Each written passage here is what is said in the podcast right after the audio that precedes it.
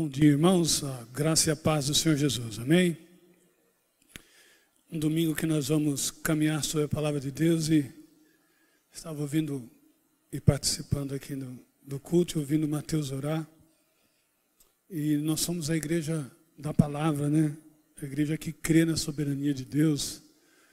Temos convicção que Ele continua no trono, que Ele não é pego de surpresa e que Ele sabe de todas as coisas. Amém? Vamos dar continuidade na nossa série de mensagens aí sobre oração, intercessão, e hoje queremos falar sobre a oração que liberta, que liberta e que transforma. E eu quero pedir a você que trouxe a sua Bíblia, você que está na sua casa aí, possa abrir no Salmo de número 116.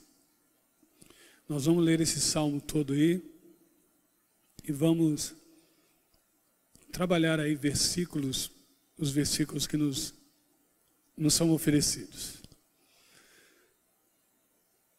Amo o Senhor porque Ele me ouve. Ouve a minha voz e as minhas súplicas. Porque inclinou para mim os seus ouvidos, invocá-lo-ei enquanto eu viver. Laços de morte me cercaram e angústias do inferno se apoderaram de mim. Caí em tribulação e tristeza. Então invoquei o nome do Senhor. Ó oh, Senhor, livra minha alma. Compassivo e justo é o Senhor. O nosso Deus vela pelos simples. Achava-me prostrado e ele me salvou. Volta, minha alma, volta ao teu sossego pois o Senhor tem sido generoso para contigo. Pois livrastes da morte a minha alma, das lágrimas os meus olhos e da queda os meus pés. Andarei na presença do Senhor na terra dos viventes. Eu cria, ainda que disse, estive sobremodo aflito. Eu disse na minha perturbação, Todo homem é mentiroso. Que darei eu então ao Senhor por todos os seus benefícios para comigo? Tomarei o cálice da salvação e invocarei o nome do Senhor. Cumprirei os meus votos ao Senhor na presença de todo o povo. Preciosa é aos olhos do Senhor a morte dos seus santos. Senhor, deveras sou teu servo teu servo, filho da tua serva, e quebrasses as minhas cadeias. Oferecer-te-ei sacrifícios de ações de graça, e invocarei o nome do Senhor. Cumprirei os meus votos ao Senhor na presença de todo o povo, e nos átrios da casa do Senhor, no meio de ti, ó Jerusalém.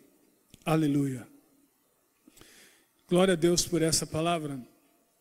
Esse salmo não tem um autor específico, mas, segundo alguns historiadores, homens que debruçam sobre os assuntos bíblicos, ele aponta para o rei Ezequias, que passou um tempo muito difícil.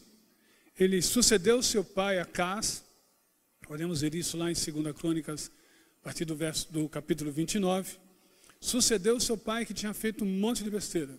Tinha tirado o, o, trono de dentro do templo, a adoração, levantado postes ídolos, trazia, trazendo idolatria para dentro de Israel, de Jerusalém. E nesse contexto, ele então sucede o pai com essa, com essa problemática sobre Israel. E ele então segundo a expressão no versículo 2, capítulo 29, ele começa a fazer o que é reto aos olhos do Senhor. E ele retoma a adoração, derruba os postes ídolos, convida os levitas e os adoradores a fazerem uma limpeza no templo, a trazer a adoração de volta. E então ele assume esse trono com 25 anos, aos 29 anos, aos 39 anos, melhor dizendo, ele é tomado por uma enfermidade, uma úlcera, e ele então agora sofre com essa úlcera. E ao mesmo tempo que a notícia da úlcera vem, vem também o reino da Síria se levantando contra Israel. Já tinham eles derrubado as dez tribos de Israel naquele tempo, e agora eles estavam ali diante dessa, dessa problemática, desse dilema. De um lado, o rei da Síria dizendo que vai destruir, entrar agora em Judá e destruir aquela cidade. E do outro lado, uma enfermidade atacando a vida daquele jovem rei. Como eu disse, começou a reinar com 25 anos, reinou sobre Jerusalém 24 anos, ou seja, com 59 anos de idade, 57 anos de idade mais ou menos, ele, ele foi é, é, ao túmulo. Mas é interessante que nesse período em que ele encontra com a enfermidade e com o exército da Síria se levantando contra, contra ele, ele é visitado por Isaías. Você pode ver isso também no capítulo 37 e 38 de Isaías. E Isaías vai até ele para que eles tenham um tempo de oração, um tempo de adoração juntos. E como Isaías encontra ele num período muito, de muita dificuldade, Isaías também leva um recado do Senhor para ele, dizendo: Olha, põe tua casa em ordem, porque você vai morrer.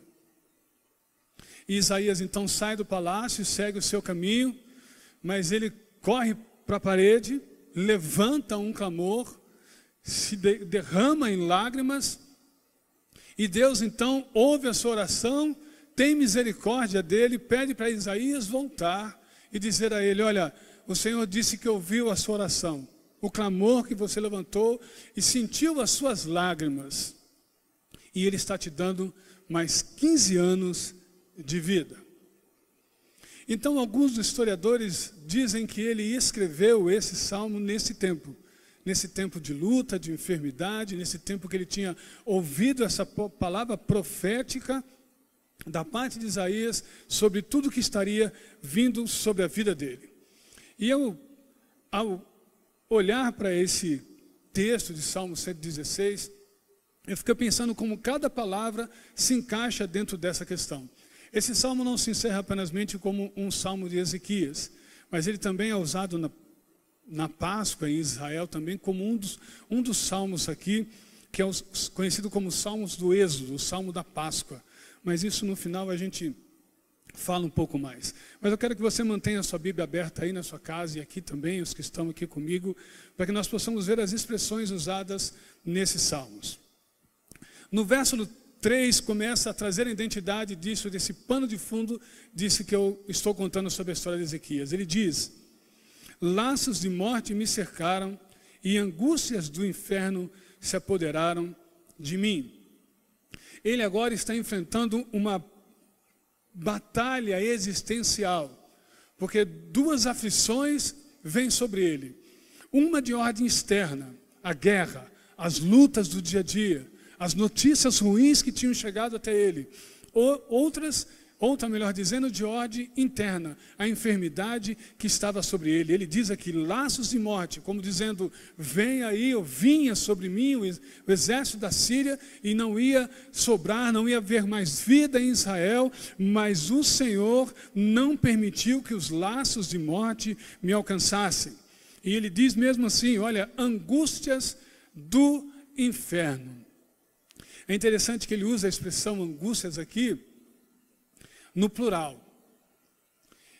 E eu entendo que o que nós estamos vivendo no nosso país é exatamente isso: momentos de angústia, momentos em que nós buscamos respostas, em que nós clamamos pelo socorro divino, e não tem rico, não tem pobre, não tem cor de pele, não tem profissão, todos nós andamos angustiados, esperando algo da parte de Deus para trazer como um balso para, para, para as nossas vidas. E essa é a expressão dele dizendo: Olha, é, angústias se apoderaram de mim. Eu, eu penso que existe uma chave hermenêutica aqui nesse texto e nós vamos caminhar sobre ela porque ela muda toda, todo o conceito desse texto. Que é o início do capítulo, do versículo 4, quando ele diz assim: Então. Entendo que essa expressão do salmista muda toda a nossa visão, todo o pano de fundo dessas declarações que ele diz.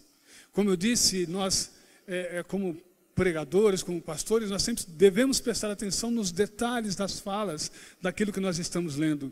E entendo eu que realmente a chave hermenêutica para todo o Salmo 16 está nessa expressão. Porque enquanto ele diz, olha, é, laços de morte me cercavam, eu estava tomado pela angústia, mas de repente, eu senti no meu coração desejo, de repente veio sobre mim, sabe, um, um, sentimento mais forte do que eu. E olha o que ele diz na expressão: então eu comecei a invocar o Senhor. Ele entendeu que a oração, como nós já ouvimos aqui através do, do Mateus, a oração traz respostas, a oração acalma, a oração restaura, a oração coloca as coisas no lugar. Então, quando ele faz essa, essa, essa declaração, ele diz: Olha, eu invoquei os olhos do Senhor, invoquei ao Senhor, porque eu sabia que o Senhor podia trazer respostas para esse momento que eu estava vivendo.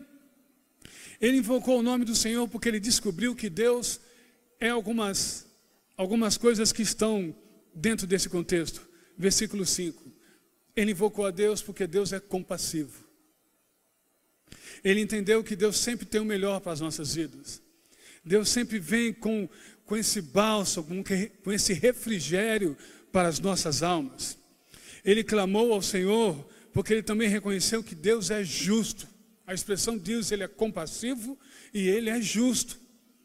A mente, a, a linha de raciocínio agora do salmista muda tudo quando ele entende essa expressão de quem era Deus e de quem era esse Deus que agora ele clamava, o Deus que nós também clamamos. E ele termina também dizendo assim: além de justo e compassivo, esse Deus é misericordioso.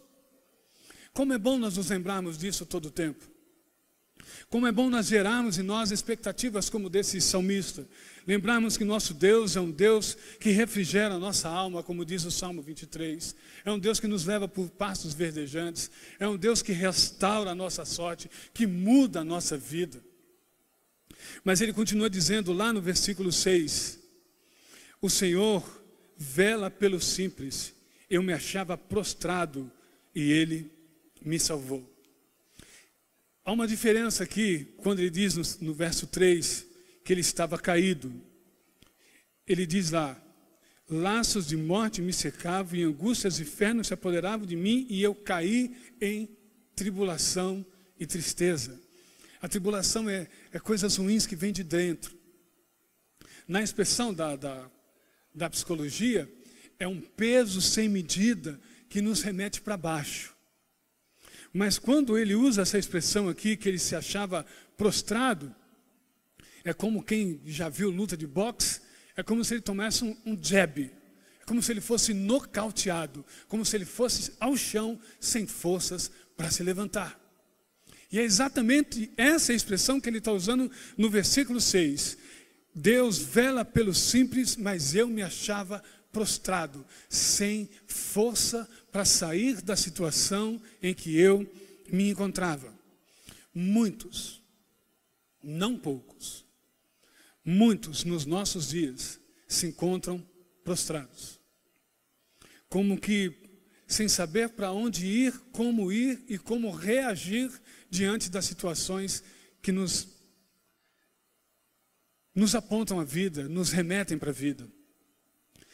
Me lembro de, de uma visita que fiz esses dias atrás e não, não pude entrar, ficamos conversando de uma certa distância, mas aquela senhora dizia para mim: eu não tenho forças para sair da cama às vezes. Às vezes eu me lembro da situação que eu e minha família estamos enfrentando e eu, eu, eu fico prostrada na cama. Eu oro ali, ali às vezes eu me alimento, ali eu choro, ali eu seco minhas lágrimas. E, e eu entendo que o salmista estava dizendo exatamente isso. Às vezes a vida nos coloca em posições que nós ficamos extremamente vulneráveis. E é aí que nós nos lembramos que nós somos pó frágeis. Mas ele continua as suas expressões no versículo 7, dizendo assim: Volta minha alma ao teu sossego, pois o Senhor tem sido generoso para contigo. A expressão volta a tua alma ao sossego me faz lembrar que, mesmo sendo crentes e sabendo que Deus cuida de tudo, nós ficamos com o coração inquieto e precisamos, às vezes, nos exortar. E a palavra aqui é solilóquio é ter um particular comigo mesmo. E eu percebo e posso entender que muitos de nós que estamos aqui, você que está aí na sua casa também, às vezes, precisa dar esse chacoalhão em você mesmo. Como eu disse, nós somos crentes, confiamos na soberania, no poder que há no nome do Senhor Jesus, mas muitas vezes vem um sentimento de dúvida, de angústia, coisas horríveis no nosso coração. E, e o que o salmista está dizendo aqui é para que a alma volte ao seu conceito, ao seu domínio normal. A expressão que ele usa e diz: Volta minha alma ao teu sossego, encontre o teu tempo de paz. É importante nós nos lembrarmos que realmente nós somos frágeis, em que algumas situações elas interferem no nosso relacionamento com o nosso próximo. Elas interferem porque nós estamos talvez tão abatidos, tão, tão sobrecarregados pelos dilemas, pelas dificuldades da vida, que nós esquecemos de olhar para nós mesmos. Nós deixamos, deixamos muitas vezes de cuidar de nós mesmos. Quantas vezes nós entramos em momentos de dificuldade que nós olhamos para o espelho e não enxergamos nós como nós éramos há tempos atrás. E o que o salmista está dizendo aqui é que nós precisamos energizar a nossa fé em Cristo Jesus e pedir para que Ele cuide da nossa alma, para que Ele cuide de nós de maneira muito, mas muito legítima, para que nós possamos encontrar essa paz que nós conhecemos, que é Jesus, o Autor e Salvador da nossa fé. Ele continua caminhando aqui no verso 8 e ele diz: Pois o Senhor me livrou da morte, a minha alma das lágrimas e os meus olhos da queda, os meus pés. Três livramentos aqui ele experimenta. Primeiro, o livramento da alma, livramento espiritual, o perdão. O que adianta ter coisas, acumular coisas, viver por elas, se nós não encontramos ainda o perdão de Deus. Estou falando para você que pode estar me ouvindo essa manhã, que talvez aí está procurando um, um lugar de refúgio para a tua vida, para a tua alma. E a expressão que ele usa aqui é que ele encontrou um livramento entregando a vida dele a Jesus Cristo. Esse livramento espiritual nos remete ao perdão de Deus. E muitas vezes nós, crentes no Senhor Jesus, firmes na palavra do Senhor Jesus, também precisamos experimentar esse perdão que não só restaura, mas também acalenta, que traz uma novidade, que nos, nos remete para uma nova vida.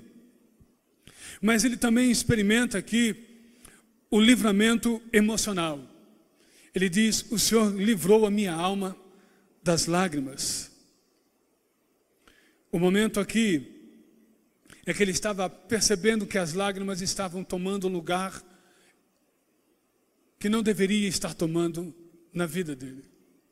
E de repente ele olha para a alma naquela, naquele solóquio que ele tem e ele percebe que o alívio chegou, que o refrigério chegou, e isso só faz quem conhece ao Senhor, quem confia no Senhor, quem tem sua vida depositada nas mãos de Jesus. Então, esse livramento da alma, esse livramento emocional, é o que a igreja tem e precisa experimentar nesse tempo. Nós somos carentes do Senhor, há um tempo de luta, há um tempo em que o anjo da morte tem pairado sobre a nossa cidade, sobre a nossa nação, e nós precisamos encontrar esse livramento que vai secar agora, já, a nossa lágrima.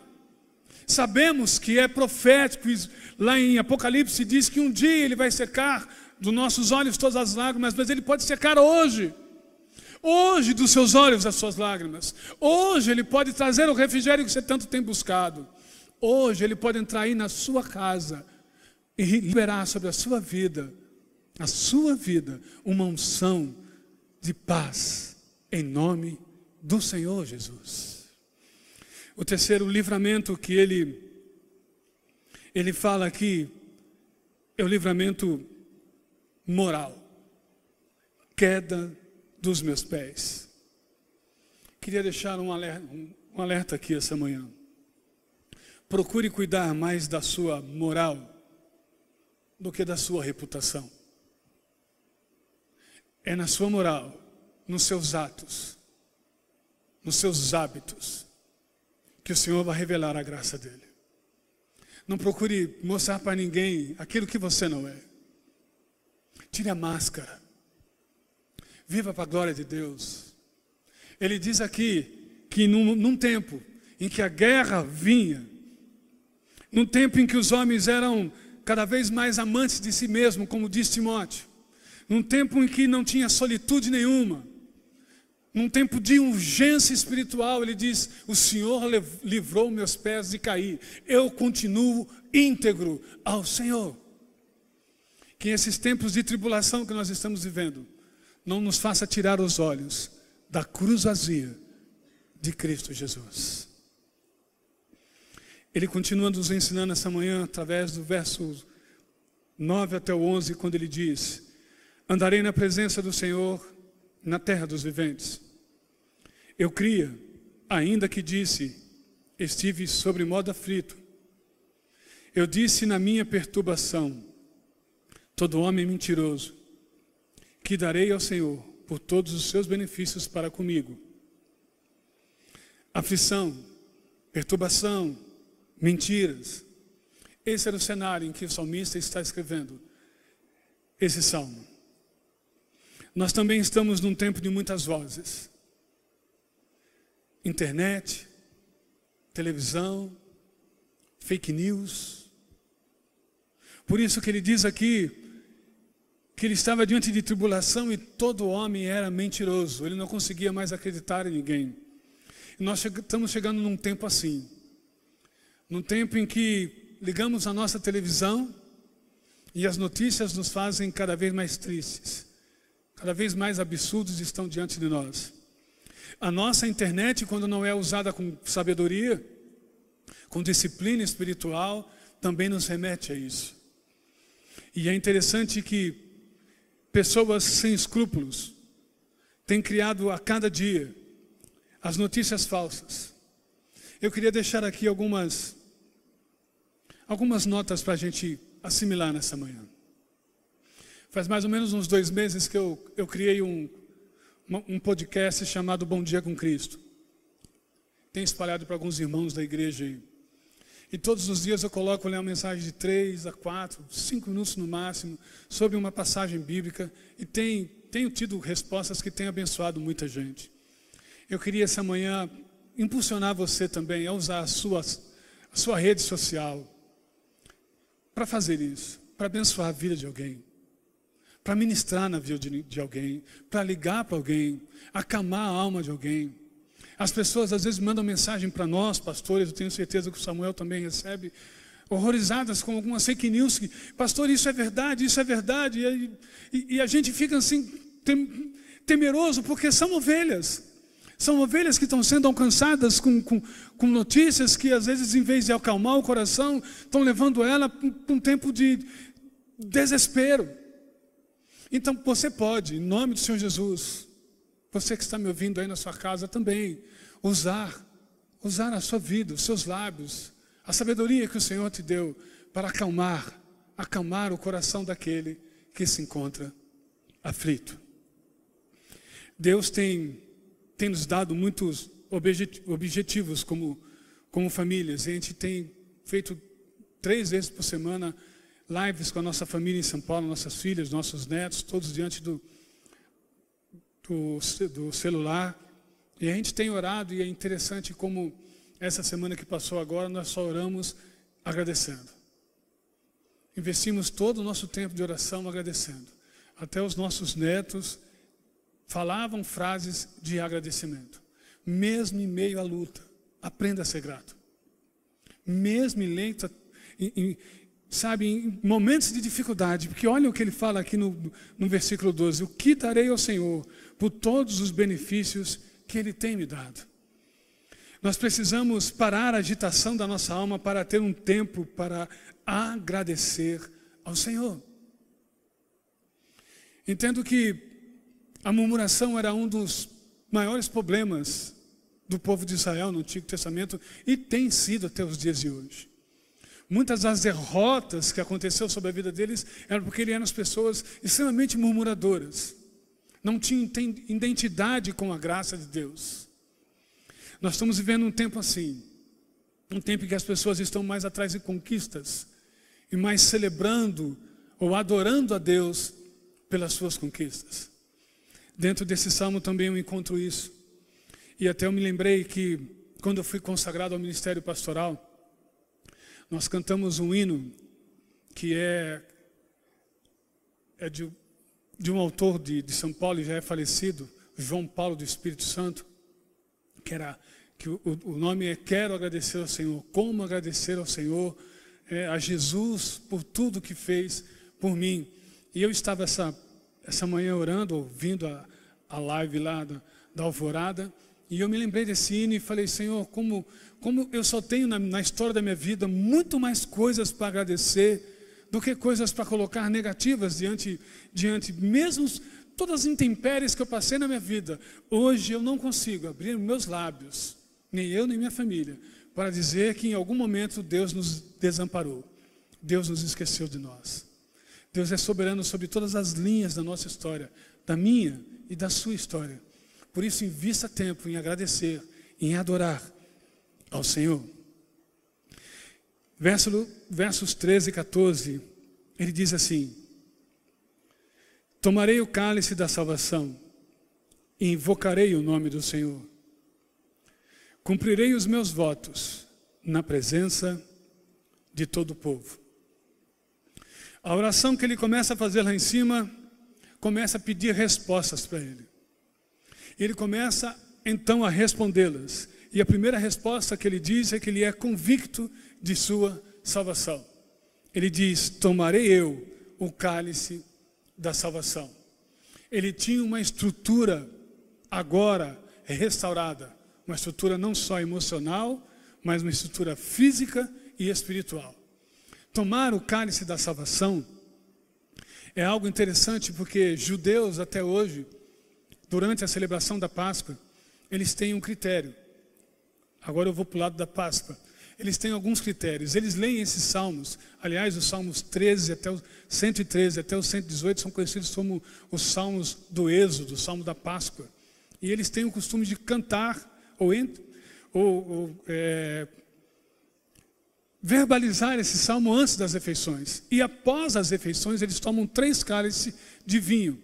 E o terceiro cálice de vinho, eles chamam do cálice da salvação. É onde eles entendem que o Deus de Israel está sendo consagrado através daquele gesto. Então ele, como judeu, também talvez tivesse com esse pensamento: tomarei o cálice da salvação, ou seja, terei fôlego de vida ainda para experimentar esse momento especial na presença do Senhor. Mas ele diz a segunda coisa, e a segunda resposta ele diz: Eu confiarei no Senhor e o invocarei o tempo todo. A segunda resposta que ele dá para Deus é: Eu confiarei no Senhor e continuarei invocando o teu nome.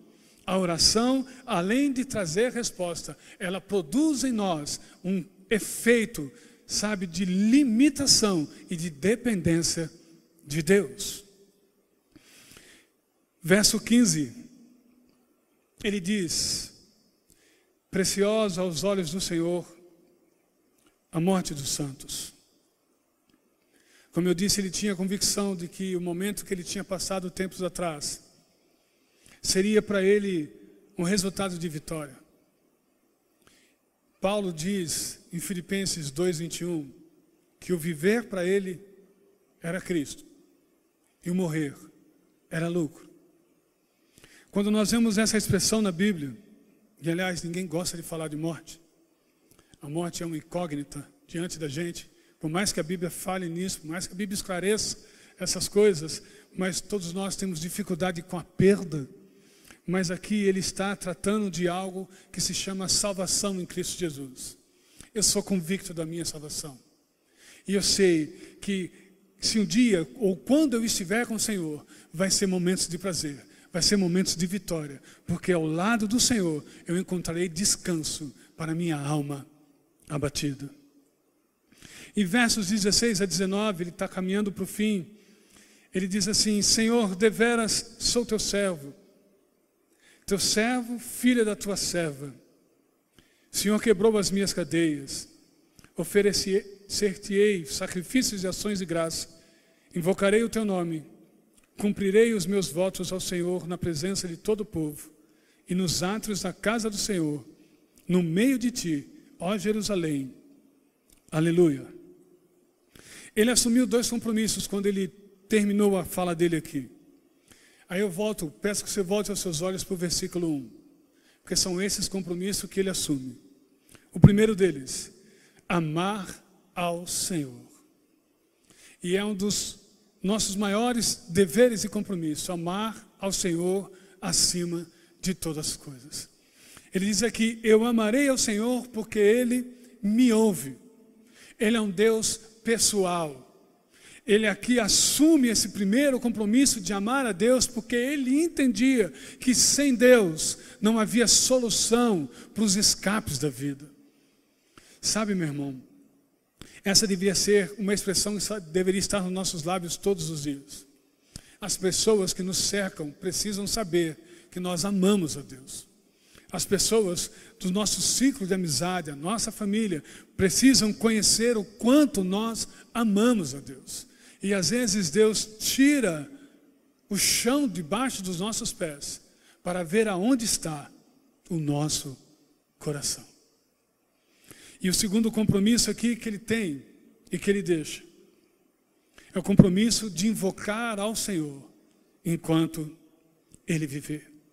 Ele mesmo diz: invocarei ao Senhor e cumprirei. Isso será uma meta para a minha vida. Eu não vou descansar enquanto isso não se cumprir. Como eu disse, esse é um, é um dos salmos de Êxodo. Êxodo capítulo 12, nós vemos a instituição da Páscoa. E ali nós vemos que a Páscoa foi instituída sobre três elementos. Primeiro, o sangue dos umbrais da porta que ao passarem na porta daqueles que temiam a Deus, o anjo da morte nos alcançaria. O segundo eram as ervas amargas, que eles estariam comendo pelo caminho e lembrando de todo o sofrimento que eles tinham passado no período do Egito. E o terceiro seria os, o pão asmos, o pão sem fermento. E é interessante que esse texto, ao ser lido na vida dos judeus, fazem com que eles sejam tomados por um tempo de reflexão. Um tempo em que eles parem para analisar como está o compromisso deles com as coisas de Jeová. E Paulo nos lembra muito bem que Cristo é a nossa Páscoa. Quando ele escreve a primeira carta aos Coríntios, capítulo 1, capítulo 5, melhor dizendo, verso 7, quando ele diz assim: Lançai fora o fermento, para que vocês sejam uma nova massa, como de fato deveriam ser, ser sem fermento nenhum. Pois também Cristo, o nosso Cordeiro Pascual, já foi imolado. O que Paulo está querendo dizer aqui é um reflexo do Salmo 116 nós precisamos ajustar a nossa vida com Deus. Como eu disse, o rei Ezequias passou por dois períodos difíceis. Um levante da Síria, do rei Senaqueribe, e o outro problema interno, a sua úlcera. E foi nesse período que Deus achou por bem visitá-lo. Foi nesse período que um profeta se aproximou dele e disse: põe a tua casa em ordem. Sabe, meu irmão, a oração também deve gerar em nós motivos de quebrantamento. Ela sim muda situações. Ela sim traz bálsamo para nossa alma. Mas sem um avivamento, se a oração não gerar em nós esse avivamento, esse quebrantamento, talvez os resultados que nós tantos ansiamos aconteçam com outros. Passem por nós e nós não experimentemos. Ezequias diz lá no 2 Crônicas 29 que ele fez tudo que era reto ao Senhor. Mas num período da sua vida, lá para o capítulo 32, ele começa a se esquecer de quem ele servia e começa a olhar mais para as coisas que ele tinha conquistado. Quando Isaías chama ele para um tempo de oração, ele se lembra do grande Deus de Israel, se quebranta diante dele, põe a cara na parede e diz: Senhor, tem misericórdia de mim. E é isso que a oração deve gerar em nós: sentimentos de misericórdia, de graça abundante, para que nós possamos receber socorro em tempo oportuno. Eu quero convidar você que está aqui a ficar em pé, você que está na sua casa aí também, se puder, colocar os seus joelhos no chão. Nós vamos ter um tempo de oração agora. Nós aprendemos algumas coisas extremamente importantes dentro desse salmo. Coisas que poderiam se encerrar apenas nessa palavra. Eu amo ao Senhor, porque Ele inclinou ouvidos e ouviu o meu clamor. É tempo de orar.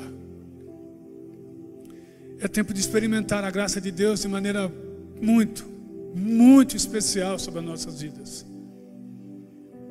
É tempo de clamar pelo socorro divino. São tantas as situações, mas que possamos fazer como aquele hino bem antigo, a começar por nós, a começar em nós. Vamos orar. Pai de amor, nós caminhamos sobre a Sua palavra. E alguns versos aqui, Senhor Deus, nos chamaram a atenção. Chamaram a atenção porque vivemos um tempo de problemas existenciais, problemas da alma. E, e é nesse tempo que precisamos levantar as nossas, as nossas vozes como um clamor, em busca de um refrigério, em busca de uma calmaria para dentro de nós. Muitas coisas estão desajustadas, muitos problemas se avolumaram diante de nós, seja enfermidade física, emocional, espiritual. E hoje o Senhor está dizendo que o Senhor ouve o nosso clamor, o Senhor inclina os seus ouvidos, que o céu está a nosso favor. E nós queremos e precisamos experimentar isso essa boa mão do Senhor sobre a nossa vida. Mas o Senhor também nos exorta a olharmos para dentro nesse texto. E percebemos que muitas vezes, Senhor Deus, tudo aquilo que nos cerca nos tira do lugar comum. E é nessas horas que nós precisamos olhar para a nossa alma e dizer: aquieta-te. Como diz o salmista no Salmo 46, 10: Aquietai-vos e saber, eu sou o teu Deus. Você precisa dizer isso para a tua alma. Aquieta-te. Aquieta-te que você tem um Deus que vem ao seu socorro, um Deus que te ouve. Mas também aprendemos nesse texto que precisamos ser gratos ao Senhor.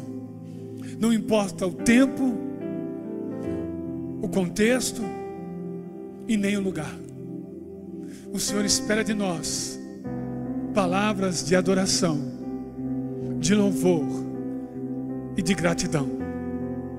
Que o Senhor faça isso em nós, que as nossas orações possam ser orações de libertação, libertação pessoal, libertação para a vida do próximo e libertação da nossa nação desse anjo da morte.